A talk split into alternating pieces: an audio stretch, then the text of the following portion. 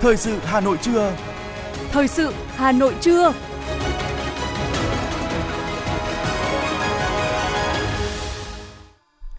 Võ Nam Thu Thảo xin được đồng hành cùng quý vị thính giả trong 30 phút của chương trình thời sự trưa nay, Chủ nhật ngày 8 tháng 1 năm 2023. Chương trình có những nội dung chính sau đây. Thủ tướng Phạm Minh Chính chia sẻ với công nhân và người lao động dịp Tết. Cẩn trọng những chiêu trò lừa đảo dịp Tết Nguyên đán. Chương trình Xuân quê hương 2023 sẽ diễn ra trong 2 ngày 13 và 14 tháng 1. Hà Nội nỗ lực giảm nghèo từ những giải pháp đa chiều. Phần tin thế giới có những thông tin gần 200 kiều bào ở Anh gặp mặt mừng xuân Quý Mão 2023. Va chạm tàu điện ngầm ở Mexico, ít nhất 58 người thương vong. Sau đây là nội dung chi tiết. Thưa quý vị, sáng nay tại tỉnh Phú Yên, Thủ tướng Chính phủ Phạm Minh Chính đã đến động viên chia sẻ với công nhân và người lao động trong chương trình Tết Dung Vầy Xuân Gắn Kết năm 2023. Thay mặt lãnh đạo Đảng, Nhà nước, Thủ tướng Phạm Minh Chính gửi lời thăm hỏi ân cần và lời chúc mừng năm mới an lành, an khang, thịnh vượng và nhiệt liệt biểu dương, ghi nhận và chúc mừng những thành tích mà tổ chức công đoàn, công nhân lao động cả nước nói chung, công nhân tỉnh Phú Yên nói riêng đã đạt được trong những năm qua, góp phần quan trọng vào thành tựu chung của đất nước – Thủ tướng cũng nhấn mạnh tập trung triển khai quyết liệt đề án xây dựng 1 triệu căn hộ nhà ở xã hội, khẩn trương có giải pháp cụ thể phát triển nhà ở cho công nhân. Mục tiêu là để công nhân người lao động được thụ hưởng thực sự thành quả phát triển của đất nước, để mỗi dịp Tết đến xuân về là những giây phút đoàn tụ, xung vầy hạnh phúc của công nhân, người lao động với gia đình thân yêu của mình – Tại chương trình, Thủ tướng Chính phủ Phạm Minh Chính và lãnh đạo Tổng Liên đoàn Lao động Việt Nam, tỉnh Phú Yên và Ủy ban Trung ương Mặt trận Tổ quốc Việt Nam đã trao 220 phần quà Tết cho đoàn viên công nhân, người lao động xuất sắc và có hoàn cảnh khó khăn, với tổng trị giá khoảng 288 triệu đồng.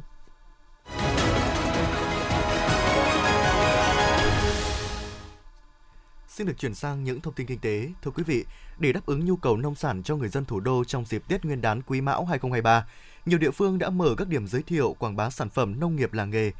Đây là hoạt động xúc tiến thương mại có ý nghĩa kích cầu cho thị trường cuối năm, đồng thời giúp doanh nghiệp, người sản xuất và người tiêu dùng nâng cao nhận thức về các thương hiệu sản phẩm Việt. Nhu cầu thực phẩm đối với thị trường Hà Nội dịp cuối năm tăng gấp 2 đến 3 lần và thành phố cũng cung cấp một lượng lớn nông sản cho các tỉnh thành phố khác. Do đó hoạt động xúc tiến thương mại cần được đẩy mạnh trong dịp này. Để chủ động cung ứng nguồn nông sản cho người dân, Sở Nông nghiệp và Phát triển Nông thôn Hà Nội đang phối hợp chặt chẽ với các sở ngành địa phương, ra soát nhu cầu thị trường, đưa ra dự báo đối với những mặt hàng trọng điểm, giúp doanh nghiệp có kế hoạch trong sản xuất cũng như liên kết thị trường nhằm bảo đảm cân đối cung cầu, không để xảy ra tình trạng thiếu nông sản hay giá cả tăng đột biến. Còn khoảng 2 tuần nữa là đến Tết Nguyên đán Quý Mão 2023. Đây cũng là thời điểm các vấn nạn lừa đảo, đặc biệt trên không gian mạng diễn ra phức tạp – nhiều người chia sẻ họ đã nhận được những cuộc gọi, lời mời hoặc đường link, tin nhắn giả mạo ngân hàng, cơ quan điều tra, công an với mục đích lừa đảo chiếm đoạt tiền trong tài khoản. Thậm chí có nhiều đối tượng còn giả mạo cả những trang web, fanpage của các hãng tàu hỏa, máy bay, xe buýt để bán vé giả. Ngoài ra, có một hình thức lừa đảo khác là thông báo bạn đã trúng thưởng khi mua sắm trực tuyến. Nội dung tin nhắn sẽ bao gồm một liên kết giả mạo yêu cầu bạn cung cấp thông tin cá nhân, thông tin thẻ tín dụng, tài khoản Internet Banking, bao gồm cả tên đăng nhập, mật khẩu và mã OTP. Bộ Công an khuyến cáo người dân nên cẩn trọng để tránh là những nạn nhân của hành vi này. Tuần đầu tiên năm 2023 chứng kiến giá vàng trong nước và thế giới tăng tích cực. Giới phân tích cho rằng giá vàng có thể tiếp tục đi ngang hoặc cao hơn trong quý đầu tiên năm 2023. Chốt phiên cuối tuần, giá vàng SJC tại thị trường Hà Nội được công ty vàng bạc đá quý Sài Gòn niêm yết ở mức 66,45 đến 67,27 triệu đồng một lượng theo chiều mua vào bán ra, tăng 150.000 đồng một lượng ở chiều mua vào và 500.000 đồng một lượng ở chiều bán ra so với chốt phiên hôm qua. Tại công ty vàng bạc đá quý Phú Quý, niêm yết giá vàng SJC ở mức 66,4 đến 67,2 triệu đồng một lượng mua vào bán ra, tăng 150.000 đồng một lượng ở chiều mua vào và 200.000 đồng một lượng ở chiều bán ra so với chốt phiên hôm qua. Thưa quý vị và các bạn, chuẩn bị cho Tết Nguyên đán Quý Mão, các hộ làng nghề kẹo lạc xã Song Phượng, huyện Đan Phượng lại tất bật vào vụ sản xuất để đưa ra thị trường món đặc sản quả quê dân dã. Đến thôn Tháp Thượng, xã Song Phượng, huyện Đan Phượng những ngày này, mùi hương làng giang quyện mạch nha nấu kẹo, thơm lừng khắp thôn. Sừng sản xuất của gia đình ông Đỗ Văn Trường có gần chục lao động miệt mài làm kẹo, người nấu, người đổ khuôn, cắt, cán, đóng gói, ai nấy đều khẩn trương. Theo ông Đỗ Văn Trường, gần 2 tháng nay, mỗi ngày gia đình ông sản xuất gần 100 kg kẹo lạc, kẹo rồi các loại. Để có kẹo ngon phải chọn được nguyên liệu chuẩn, lạc sau khi loại bỏ những hạt sâu, hạt lép, rang vàng trộn thật nhanh và điều tay với mạch nha đã nấu chín. Sau đó đổ hỗn hợp kẹo này ra một tấm phản có trải bột gạo rang phía dưới, cán thành phiên mỏng, cắt thành từng thanh dài 5cm. Thao tác cán cắt kẹo phải làm thật nhanh vì mạch nha để nguội sẽ bị cứng, cắt sẽ bị vỡ vụn. Toàn bộ sản phẩm được bán buôn cho thương lái mang đi tiêu thụ khắp nơi, ông Trường chia sẻ. À, nhà tôi thì làm làm kẹo từ từ từ từ từ nhỏ nhưng mà khi mà khi nhu cầu của thị trường phát triển theo theo thị trường đó thì tôi bắt đầu tôi đăng ký uh, kinh doanh từ năm 2016 đến nay. Mà lúc đó thì vẫn còn làm thô sơ hơn. Nhưng mà bây giờ là máy móc hiện đại hơn. Nhưng mà nhà tôi vẫn nghề theo giữ theo cái truyền thống là làm thủ công toàn bộ từ trừ gói và giang nạc thôi, còn toàn thủ công, toàn bộ thôi. Cái thương hiệu thì trước tiên là mình phải đảm bảo cái đầu vào, cái nguyên liệu đầu vào là mình phải nhập hàng ngon, hàng chất lượng, chứ không nhập hàng nhanh nhanh như đường thì phải trắng tinh, nạc thì phải nạc ngon, không thối. Khi làm ra sản phẩm thì lại mình lại phải sàng sảy nhặt bỏ lạc thối đi. Vừng cũng thế, sàng sảy sạch sẽ xong bắt đầu thì vào làm ra sản phẩm ra đến đâu thì mình đóng gói đến đấy không để tồn thì cái chất lượng đựng nó mới đảm bảo hiện tại thôn Tháp Thượng có 13 hộ làm bánh kẹo dịp Tết, trời lạnh ăn kẹo lạc, uống nước trà rất hợp. Nhiều cửa hàng đại lý ở Hà Nội cũng đã đặt hàng từ trước Tết 1 đến 2 tháng. Sức tiêu thụ nhiều nên sản lượng kẹo dịp này cũng tăng hơn. Các hộ sản xuất đều quan tâm đến công tác vệ sinh môi trường và an toàn thực phẩm. Nhiều hộ sản xuất đã chú ý đến đăng ký nhãn hiệu sản phẩm, bao bì ghi đầy đủ nhãn mác, thời gian sản xuất, hạn sử dụng. Trong khi đó, chính quyền địa phương cũng thường xuyên tuyên truyền, kiểm tra, nhắc nhở các hộ làm nghề sản xuất tuân thủ các quy định về an toàn vệ sinh thực phẩm, khuyến khích các hộ làm nghề để giữ gìn truyền thống, đặc sản của xứ đoài. Ông Bùi Anh Tùng, Chủ tịch Ủy ban nhân dân xã Sông Phượng, huyện Đan Phượng cho biết. Xã Song Phượng thì cũng ờ, có cái chủ trương xây dựng cái làng nghề để khuyến khích các hộ phát triển sản xuất thì trong đó làng Tháp Thượng đã được công nhận làng nghề. Lúc đó thì các cái hộ gia đình sản xuất của Song Phượng cũng ờ, tập trung ở tại thôn Tháp thì với khoảng hơn 60% hộ dân cũng trực tiếp ờ, sản xuất ờ, bánh kẹo, trong đó chủ yếu sản phẩm kẹo lạc. Hiện nay duy trì đi vào sản xuất thì cũng còn có 15-16 hộ tập trung sản xuất quy mô lớn thì chúng tôi cũng ờ, chủ trương khuyến khích giao cho hội nông dân phối hợp với các hộ để tuyên truyền khuyến khích sản xuất cái kẹo lạc mang tính tập trung thì hiện nay cũng đang phối hợp với phòng kinh tế huyện để xây dựng cái sản phẩm ô cốp cho các hộ sản xuất kẹo lạc và tuyên truyền trên cái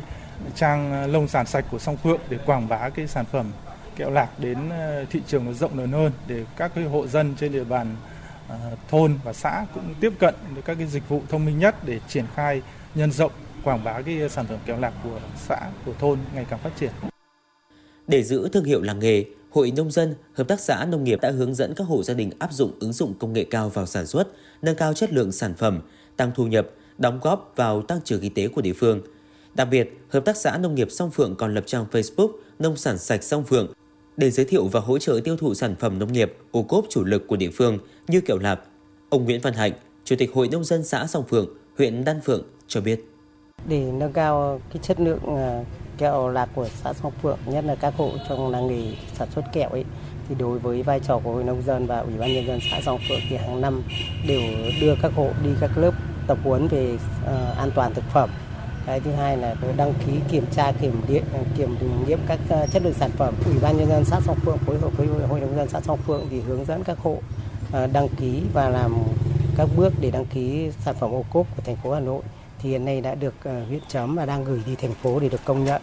Thì thông qua những cái hình thức như vậy và các cái kênh đối với hội nông dân thì đăng ký các kênh tiêu thụ trên sàn giao dịch thì Ờ, keo lạc của song phượng thì đã được các nơi biết đến rất là nhiều và ờ, cái chất lượng thì luôn luôn được ờ, nâng lên và đảm bảo từ đó thì các cái sản phẩm của keo lạc của xã Song Phượng thì được nhiều nơi biết đến và tiêu thụ rất là tốt và thu nhập của các hộ trong làng nghề sản xuất thì rất là cao. Từ nghề làm kẹo lạc, người dân thôn Tháp Thượng có thu nhập ổn định và tích cực tham gia đóng góp xây dựng quê hương. Nghề làm kẹo lạc không chỉ mang giá trị kinh tế mà còn hàm chứa những nét đẹp, tinh hoa văn hóa ẩm thực của Hà Nội.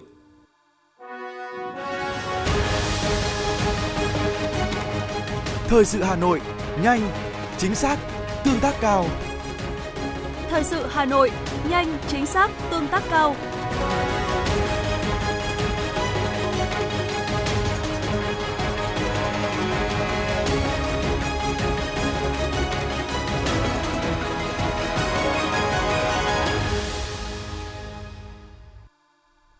Chương trình xin được tiếp tục với những thông tin đáng chú ý khác.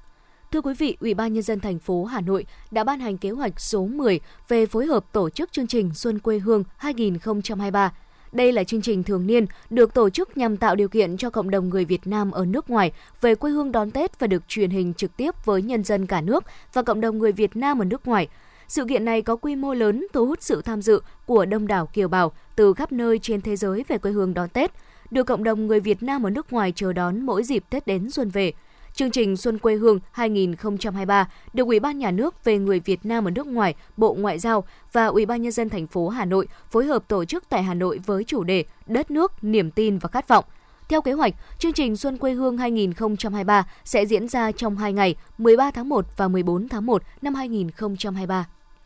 Với phương châm tất cả người lao động đều có Tết vui Tết, Liên đoàn Lao động huyện Phúc Thọ đã tổ chức chương trình Tết Xung Vầy Xuân Gắn Kết năm 2023 và chợ Tết Công đoàn. Tại chương trình, Liên đoàn Lao động huyện Phúc Thọ đã tổ chức nhiều hoạt động thiết thực, ý nghĩa. Đặc biệt, Liên đoàn Lao động thành phố và huyện đã trao tặng gần 700 xuất quà cho công nhân viên chức lao động, tặng vé xe cho công nhân lao động ở xa về quê đón Tết, tặng quà cho 50 cháu là con cán bộ công nhân viên chức lao động, tổng số tiền hỗ trợ trên 400 triệu đồng huyện Hoài Đức vừa tổ chức tổng kết công tác thu hồi đất giải phóng mặt bằng, trao giải cuộc thi giữ gìn thôn tổ dân phố sáng xanh sạch đẹp an toàn năm 2022, triển khai phương hướng nhiệm vụ năm 2023. Hiện nay, trên địa bàn huyện Hoài Đức đang triển khai 64 dự án, nhờ triển khai đồng bộ quyết liệt các giải pháp, huy động sự vào cuộc của cả hệ thống chính trị. Năm 2022, huyện đã thực hiện bồi thường giải phóng mặt bằng 26 dự án với kinh phí khoảng 2.000 tỷ đồng – công tác giải phóng mặt bằng tiến hành nhanh gọn, tạo thuận lợi cho tổ chức thi công. Đối với cuộc thi giữ gìn thôn tổ dân phố sáng xanh sạch đẹp, an toàn, sau một năm triển khai đã có 136 thôn tổ dân phố tham gia, đạt 100% tổng số thôn trong huyện, nhân dân đóng góp trên 33.700 ngày công, ủng hộ 7,11 tỷ đồng để mua thùng rác, vẽ tranh tường, trồng cây xanh, hoa cây cảnh. Cuộc thi đã tạo sự chuyển biến trong nhận thức của người dân về bảo vệ môi trường, tạo nên diện mạo mới cho thôn xóm tổ dân phố, góp phần quan trọng vào phong trào thi đua xây dựng nông thôn mới nâng cao, kiểu mẫu, gắn với thực hiện các tiêu chí xây dựng các xã thành phường, huyện thành quận theo đề án đã được thành phố phê duyệt. Đã trở thành truyền thống cứ mỗi dịp Tết đến xuân về, đông đảo toàn thể cán bộ, công chức viên chức và người lao động quận Thanh Xuân lại tổ chức ngày hội thi gói bánh trưng và chợ quê dân gian Xuân Quý Mão năm 2023 Ngày hội diễn ra sôi nổi, rộn rã. Với cuộc thi gói bánh trưng, thi kéo co, chơi trò chơi nhảy bao bố, bịt mắt đánh trống, ném vòng cổ vịt. Các gian hàng chợ quê truyền thống do đoàn viên công đoàn, cơ quan ủy ban nhân dân quận Thanh Xuân và công đoàn cơ quan dân đảng thực hiện. Nhằm giới thiệu các sản phẩm thủ công của người dân trên địa bàn, khuyến khích tiêu dùng hàng Việt, thực phẩm sạch và các món ăn truyền thống dân tộc, góp phần tìm hiểu, bảo tồn, giữ gìn và tôn vinh những nét đẹp truyền thống của dân tộc Việt Nam – đây cũng là dịp gặp gỡ giao lưu, mang lại những giây phút nồng ấm gần gũi, đồng thời thắt chặt tình đoàn kết của cán bộ, công chức, viên chức, người lao động trong toàn quận, cùng đón Tết ấm áp yêu thương và hướng tới một năm mới mạnh khỏe, bình an, ấm no, hạnh phúc. Thời gian qua, các cấp bộ đoàn thành phố Hà Nội triển khai nhiều công trình phần việc có ý nghĩa thiết thực trong lĩnh vực đời sống xã hội, qua đó thể hiện rõ vai trò của tuổi trẻ xung kích, tình nguyện, sáng tạo, hành động vì cộng đồng – Điển hình là bốn đội hình thanh niên tình nguyện của Đoàn Thanh niên quận Hoàng Mai đã hỗ trợ hơn 700 lượt đoàn viên thanh niên nhập liệu, hoàn thành vượt tiến độ nhập liệu hộ tịch trên cơ sở dữ liệu dân cư quốc gia. Quận đoàn Tây Hồ triển khai đầu tư xây dựng công trình sân chơi thiếu nhi tại tổ dân phố số 7, phường Phú Thượng với tổng mức đầu tư hơn 50 triệu đồng. Đặc biệt, các cơ sở đoàn thanh niên thành phố Hà Nội đã đồng loạt triển khai nhiều hoạt động vì cộng đồng với 582 đội hình chuyển đổi số cộng đồng, 347 đội hình tham gia bảo vệ môi trường, ứng phó với biến đổi khí hậu, trồng mới hơn 10.000 cây xanh, xây dựng mới, sửa chữa hàng trăm khu vui chơi cho thiếu nhi, nhà nhân ái, nhà vệ sinh. Thưa quý vị và các bạn, gần một tạ ma túy vận chuyển từ nước ngoài về Việt Nam vừa bị phòng cảnh sát điều tra tội phạm về ma túy phối hợp với cục hải quan thành phố Hà Nội phát hiện bắt giữ. Đáng chú ý, trong số ma túy vận chuyển từ nước ngoài về Việt Nam vừa bị bắt giữ, cơ quan chức năng phát hiện hàng nghìn gói nước vui, một dạng ma túy mới được ngụy trang dưới dạng thực phẩm bánh kẹo nhập khẩu, gây ảo giác, hoang tưởng, thậm chí có thể gây nguy hiểm đến tính mạng của người sử dụng. Kiểm tra các đơn các vận đơn chuyển phát nhanh còn lại, lực lượng chức năng phát hiện 98 kg ma túy tổng hợp được cất giấu dưới dạng các thùng hàng hóa rất tinh vi. Do được ngụy trang kỹ càng nên số ma túy này đã được vận chuyển chót lọt qua cảng hàng không nhiều nước, khi về đến Việt Nam thì bị phát hiện bắt giữ. Từ khi mở đợt cao điểm tấn công trấn áp tội phạm, bảo đảm an toàn Tết Nguyên đán Quý Mão, đến nay, lực lượng cảnh sát điều tra tội phạm về ma túy công an thành phố Hà Nội đã phát hiện 20 vụ, thu giữ hơn 102 kg ma túy các loại. Thời điểm cận Tết Nguyên đán, tình hình các loại tội phạm liên quan pháo nổ sẽ còn phức tạp hơn, tình trạng buôn lậu gian lận thương mại hàng giả sẽ tiếp tục gia tăng. Lợi dụng thời điểm cận Tết Nguyên đán, có một số đối tượng đã sản xuất và vận chuyển pháo nổ vào thị trường Hà Nội để tiêu thụ. Không chỉ có mặt hàng pháo mà hàng hóa nhập lậu, hàng hóa không rõ nguồn gốc xuất xứ cũng diễn ra phức tạp. Trước tình trạng này, Tổng cục Quản lý thị trường đã ban hành kế hoạch tháng cao điểm, tập trung vào các tháng trước và sau Tết để chú trọng kiểm tra, xử lý nghiêm các tổ chức cá nhân lợi dụng nhu cầu tiêu dùng tăng cao, tăng giá bất hợp lý, gây bất ổn thị trường, nhất là các mặt hàng được tiêu dùng nhiều trong dịp Tết. Vào dịp Tết Nguyên đán 2023, dự kiến lượng hành khách qua cảng hàng không nội bài tăng cao. Ngày cao điểm nhất sẽ có khoảng 580 lượt chuyến bay với 104.000 lượt khách, trong đó 78.000 lượt khách nội địa và 26.000 lượt khách quốc tế. Để đảm bảo đi máy bay thuận tiện, cảng hàng không nội bài khuyến khích hành khách sử dụng các phương tiện công cộng để giảm tải cho bãi đỗ phương tiện và nhanh chóng tiếp cận nhà ga. Hành khách chủ động có mặt trước giờ bay 2 tiếng đối với chuyến bay nội địa và 3 tiếng đối với chuyến bay quốc tế, chuẩn bị đầy đủ giấy tờ tùy thân và đọc kỹ các quy định của hãng hàng không về các yêu cầu vận chuyển. Khi hạ cánh, hành khách di chuyển theo hướng dẫn của nhân viên hãng hàng không và nhân viên phục vụ mặt đất để theo đúng luồng tuyến vào nhà ga, nhận đúng, nhận đủ hành lý. Thưa quý vị và các bạn, với quyết tâm hoàn thành mục tiêu đến cuối năm 2025, Hà Nội cơ bản không còn hộ nghèo. Các cơ quan chức năng của thành phố Hà Nội đang nỗ lực triển khai linh hoạt các giải pháp hỗ trợ giảm nghèo bền vững, tạo động lực, điểm tựa để người nghèo vươn lên. Theo chuẩn nghèo mới của thành phố Hà Nội, áp dụng từ năm 2022, người thuộc diện hộ nghèo cận nghèo có mức thu nhập từ 2 triệu đồng một người một tháng trở xuống ở khu vực nông thôn và từ 2,5 triệu đồng một người một tháng trở xuống ở khu vực thành thị. Như vậy, tiêu chí để xác định chuẩn nghèo mới của Hà Nội cao hơn nhiều so với giai đoạn trước và cao hơn chuẩn chung của cả nước. Như vậy, theo chuẩn mới, thời điểm đầu năm 2022, Hà Nội còn 3.612 hộ nghèo, bằng 0,16%, còn hơn 30.100 hộ cận nghèo, bằng 1,38% tổng số hộ dân. So với chuẩn cũ, Hà Nội tăng hơn 2.700 hộ nghèo. Chuẩn nghèo tăng, số lượng hộ nghèo cận nghèo tăng, đòi hỏi nguồn lực hỗ trợ giảm nghèo tăng lên. Đó là bài toán không dễ tìm lời giải cho các cơ quan đơn vị địa phương trong công tác giảm nghèo. Mặc dù nguồn kinh phí ngân sách phải đầu tư cho nhiều lĩnh vực kinh tế, xã hội, song thành phố Hà Nội vẫn ưu tiên dành các nguồn lực, ban hành nhiều chính sách giải pháp để nâng cao chất lượng cuộc sống của người dân.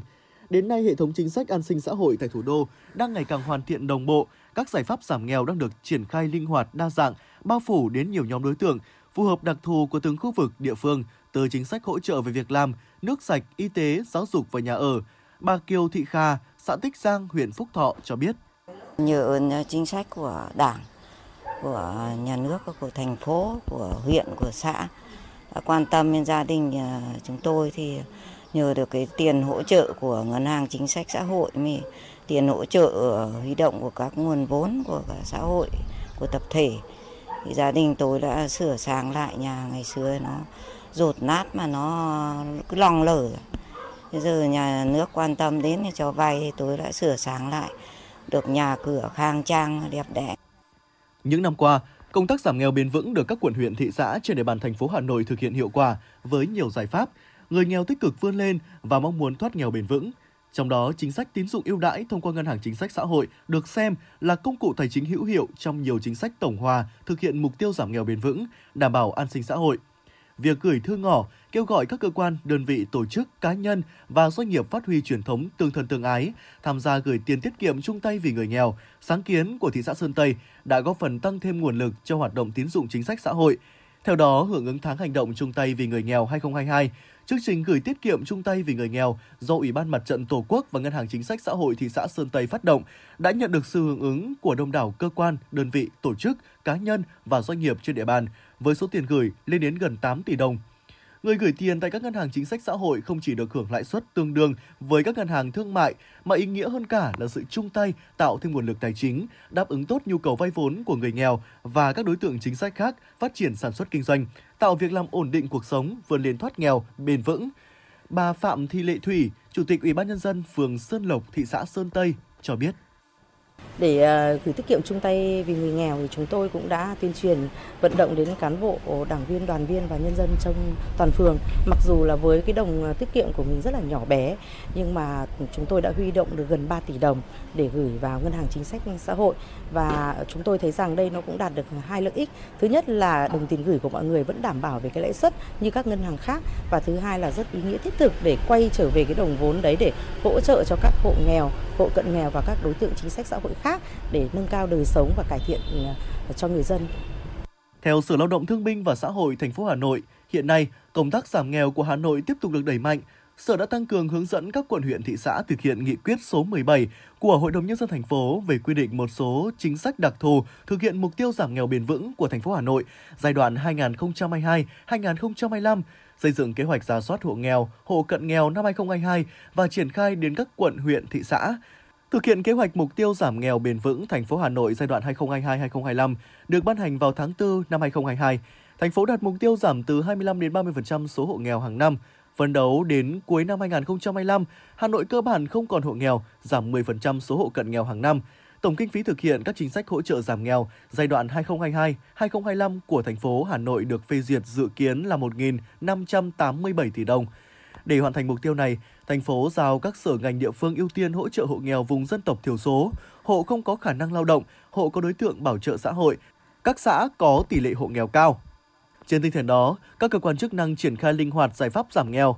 Thời gian tới, thành phố Hà Nội tập trung thực hiện đầy đủ, kịp thời các chính sách giảm nghèo và triển khai hiệu quả chương trình mục tiêu quốc gia về giảm nghèo bền vững, đẩy mạnh hoạt động hỗ trợ cho hộ nghèo, hộ cận nghèo, hộ mới thoát nghèo thông qua nguồn vốn vay ưu đãi, nhân rộng các mô hình giảm nghèo hiệu quả và phát huy sáng kiến giảm nghèo dựa vào cộng đồng tại các địa phương. Tăng cường hiệu quả công tác truyền thông để duy trì huy động tối đa nguồn lực cho giảm nghèo, khơi dậy ý chí vươn lên chủ động thoát nghèo của người nghèo.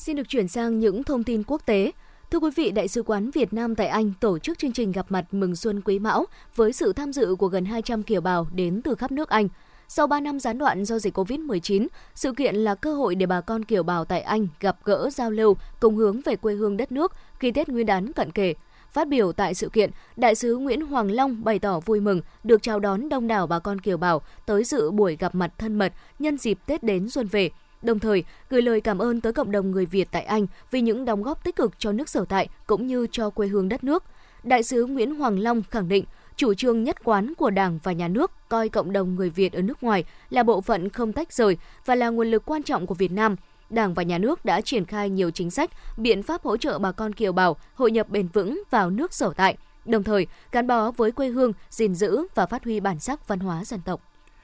Tại Ấn Độ, Đại sứ quán Việt Nam cũng đã tổ chức chương trình Tết Cộng đồng năm Quý Mão 2023 Xuân quê hương tại trụ sở Đại sứ quán ở thủ đô New Delhi. Hàng trăm người Việt bao gồm các cán bộ, đại diện doanh nghiệp, sinh viên, tăng ni đang sinh sống học tập và làm việc tại Ấn Độ đã tham gia buổi gặp mặt ý nghĩa này. Phát biểu khai mạc sự kiện, Đại sứ Nguyễn Thanh Hải đã gửi lời chúc Tết tới toàn thể bà con và chúc bà con một năm mới an khang thịnh vượng, vạn sự như ý. Đại sứ Nguyễn Thanh Hải hoan nghênh những đóng góp và ghi nhận vai trò tích cực của cộng đồng người Việt Nam tại Ấn Độ, bày tỏ mong muốn cộng đồng tiếp tục đoàn kết, tương trợ lẫn nhau trong cuộc sống và công việc.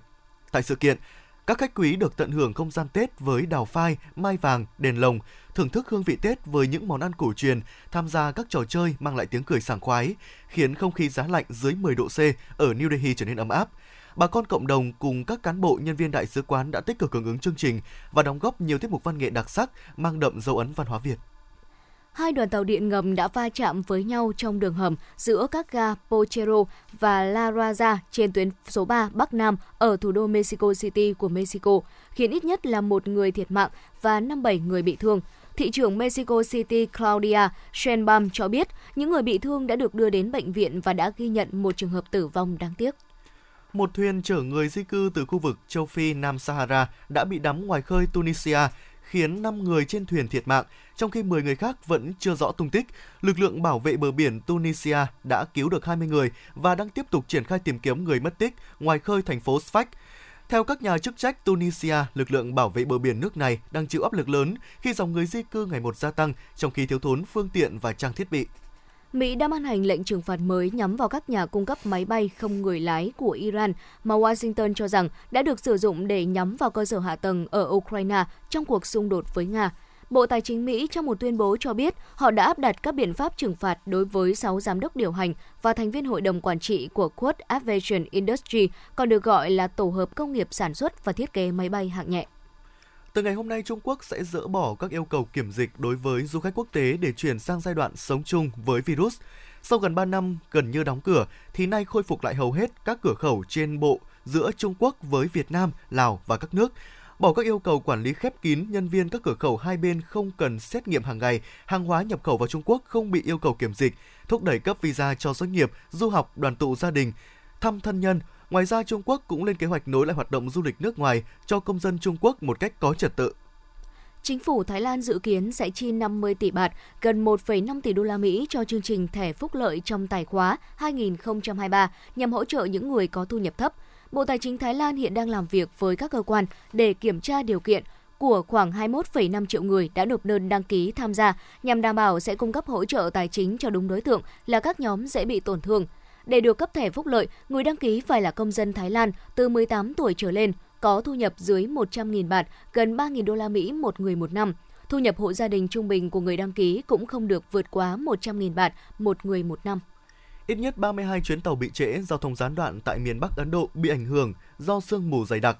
Thời tiết xấu đi kèm giá lạnh đột ngột khiến nhiều chuyến tàu bị chậm tới 3 tiếng so với lịch trình. Người dân cũng gặp nhiều khó khăn khi tham gia giao thông bằng đường bộ vì hạn chế tầm nhìn. Ấn Độ hiện đang hứng chịu đợt không khí lạnh tăng cường với nhiệt độ tối thiểu giảm xuống mức 4 độ C so với mức bình thường 10 độ C.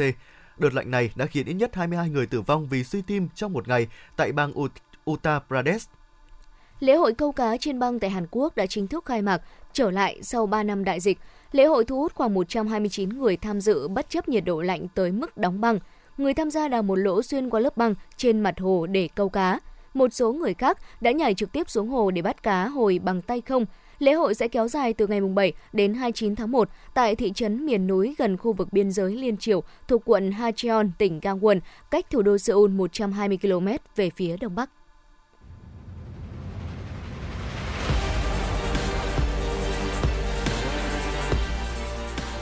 Bản tin thể thao. Bản tin thể thao.